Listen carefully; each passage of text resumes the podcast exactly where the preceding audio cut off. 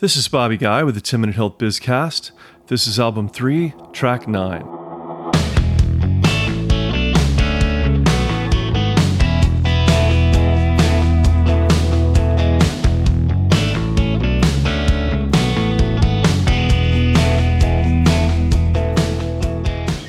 Today is our last track on album three, and we're talking about how to predict the winners and losers over the next couple of decades in U S healthcare. In other words, we're applying the model we've built over the course of album three to understand what companies are likely to succeed and fail as healthcare evolves. I want to start today with a real story from a recent deal. Before the pandemic, I was at a meeting in New York at the offices of one of the top Wall Street investment banks. We had about thirty people in the room, including about six investment bankers. We were exploring the potential for my client to grow by merging with several smaller healthcare companies, the idea being that with the new bigger company, the whole would be worth much more than the sum of the parts. But the investment bankers weren't very interested. My client was a healthcare provider, and the bankers thought that it would be hard to create exceptional value and cost savings in a mainline healthcare sector. At one point, my client said, "We're managing more than ten thousand patients, and we have the patient data. Our plan is to use the data to become more efficient and best in class." In a moment, the mood in the room changed. Suddenly, there was a flurry of activity, and the bankers were very interested. "Oh, you have the data? So this is a healthcare data play. Well, we can absolutely take that to market." I was fascinated. This story illustrates an important point for understanding winners and losers in the new healthcare world. In an internet world, the foundation of good healthcare is going to be good data, and winners are going to have the tools to turn that data into information. This is digital health transformation, and it's already happening. The major Silicon Valley and Seattle tech companies all have health divisions. Who am I talking about? Google, Microsoft, Amazon, Apple, Facebook. I could go on. Recently, the news hit that hospital giant H C A has a data deal with Google. Digital health is going to change healthcare significantly, and it's going to be a transformation that happens fast. There's an old saying that all healthcare is local, but data is going to make it national. Really, you ask? Yes. Digital healthcare is the enabler of paying for value, providing the best care, and outlining best practices. With the data, we can see the patterns much more easily. For example, where are good outcomes happening consistently and where are they not? Who's providing knee replacements cost efficiently with a high success rate and who's not? The data is going to change payment in healthcare, and that's a big deal. If we can see the patterns, we're going to be able to pay for excellent or good care and not pay for okay or poor care. As a country, we're trying to manage cost and provide excellent outcomes, and it's really hard to do that and take payment risk on patient health unless you have the data and the ability to put it to use. A decade or two ago, many providers tried taking on risk in capitated payments, the flat fee payment model to provide all the care needed for a patient for the year. Most of the providers lost their shirts on that deal because they didn't have the data they needed to make informed pricing decisions. When it comes to predicting healthcare outcomes and costs, you can't wing it. So digital health is going to be a major divider of winners and losers. The providers who find ways to get out in front of this will do well. Providers who do not will have difficulty keeping up over the long term. At business schools, one of the favorite case studies is BlackBerry, the company that pioneered the remote handheld email and phone communication device, and then disappeared because it failed to see the broad potential for phone apps. Apple integrated everything into phones through the App Store, and BlackBerry could never catch back up.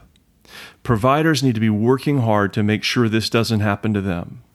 Healthcare is already much more of a digital business than most people realize, and we've barely even gotten started.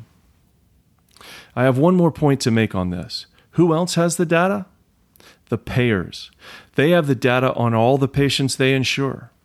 This is one of the reasons that we're seeing consolidation, where payers are buying and building their own providers, their own pharmacies, their own telemedicine, and their own behavioral care, because payers have the data to help predict healthcare costs. Think about it. They do it every year when they give a quote for the policy price. Providers are going to be at a competitive disadvantage to payers unless providers learn how to mine the data.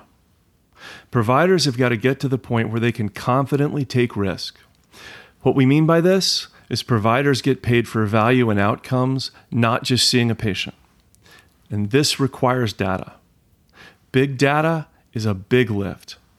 Whoever can become the supplier of the best patient data and actuarial solutions to the providers will be a huge winner and will sell tech and software to everyone. Right now, this is a huge opportunity. Silicon Valley recognizes this and is chasing it, but no one quite knows how to do it yet. Next, I want to turn to the paradigm we like to use at the Health BizCast when trying to predict winners and losers in healthcare.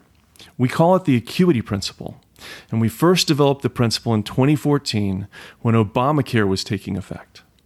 Obamacare was intended to provide more and better healthcare to more people, a laudable goal, the safety net.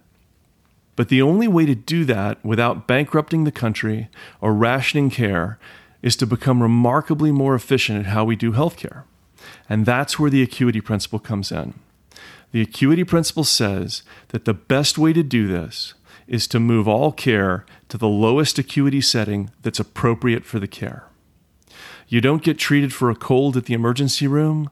You get treated at an urgent care center, which is a low acuity setting. Likewise, you don't get treated for a gunshot wound at an urgent care center. For that, you get treated at the emergency room, which is a high acuity setting. If you want to lower costs and provide Goldilocks utilization, you provide care in the lowest acuity setting that is appropriate. The Acuity Principle has something to say about both high acuity and low acuity providers and their futures. Let's take high acuity first. High acuity providers are traditional health settings, like hospitals and nursing homes. And a lot of the services that they've provided over the years are now being provided in lower acuity settings. Medical advances are making it possible for us to provide lots of complicated solutions in low acuity settings like urgent care and the home. This is going to continue happening. Does this mean high acuity healthcare providers are going to do poorly? No.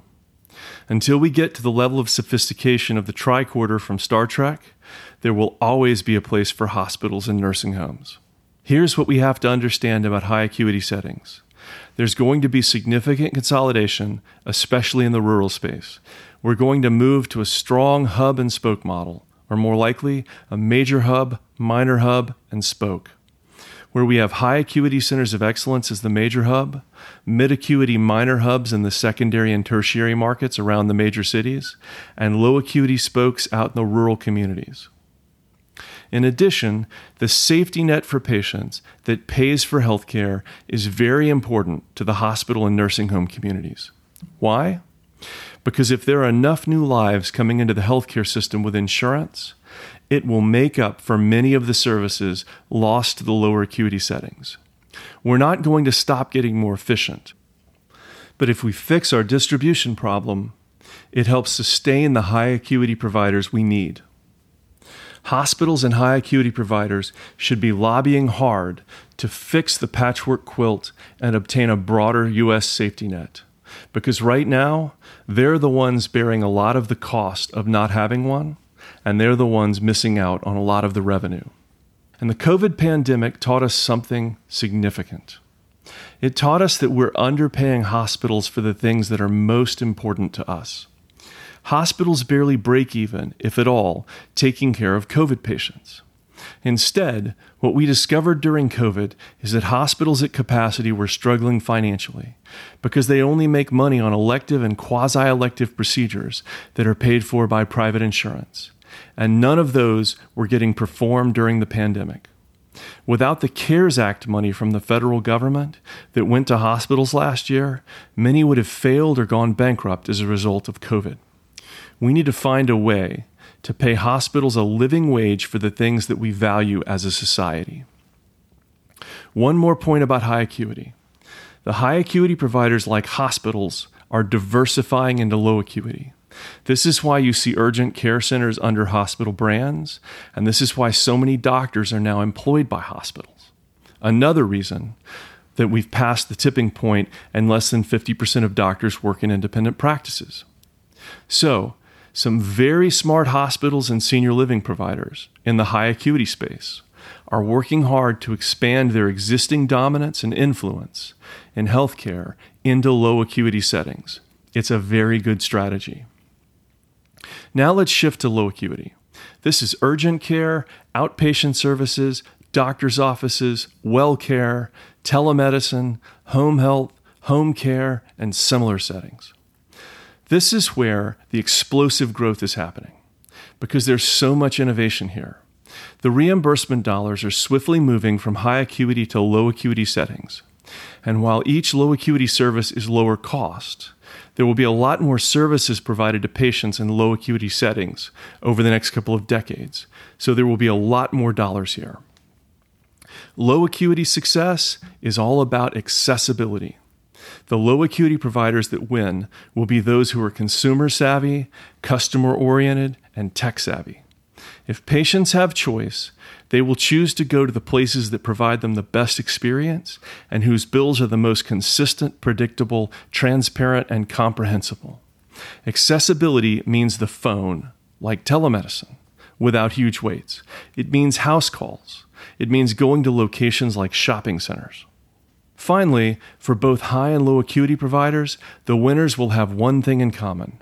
They're going to be very good at communication and follow-up, something that healthcare traditionally has not been very good at. Communication and follow-up are keys to providing coordinated, comprehensive care instead of transactional care. The winners will be those providing coordinated care because this translates into wellness and prevention, and it keeps low acuity problems from becoming high acuity ones. I'll close with this. There are three primary reasons that we treat people with low acuity problems in high acuity settings. The first is that healthcare often doesn't work in real time. For example, the only place open on Christmas Day is the E R, so that's the only place I can go for a painful sinus infection. In addition, sometimes it can take so long to get an appointment for a small problem that by the time we get there, it's a big problem that requires emergency treatment. The second reason is that our insurance system has so many gaps, it makes healthcare decisions too complicated for patients. They say, I don't know where to go, so I'll wait and hope my problem goes away. And then it gets worse, so they end up in the E R. Or they don't have the money, so they just go to the E R, where EMTALA makes it illegal for the hospital to turn them away without stabilizing them. The third reason is that our payment systems have incentivized care in high acuity settings. Because until recently, we've almost always paid more for the same service done in a high acuity setting than we would pay if it was performed in low acuity like urgent care. If all care is really moving to the lowest acuity setting that's appropriate for the care, and it is, then you can bet money we're going to be working hard as a country to eliminate these three hurdles that cause people to go to high acuity settings for low acuity problems. Healthcare is moving to real time. We're going to create a safety net. We need to replace the crazy fragmented billing methods, and the U S system is going to pay for value instead of for a transaction. The next two decades are going to be an adventure when it comes to U S healthcare, and the arc will bend toward excellence. The twin pillars of healthcare change will be competition and distribution, and there will be a huge opportunity for leaders and entrepreneurs to build highly successful companies that make healthcare better. This concludes Album three. We look forward to having you join us for Album four shortly as we resume interviews with guests who are changing U S healthcare. This has been the ten minute Health BizCast, broadcasting from Nashville, Tennessee. Thanks very much for joining us.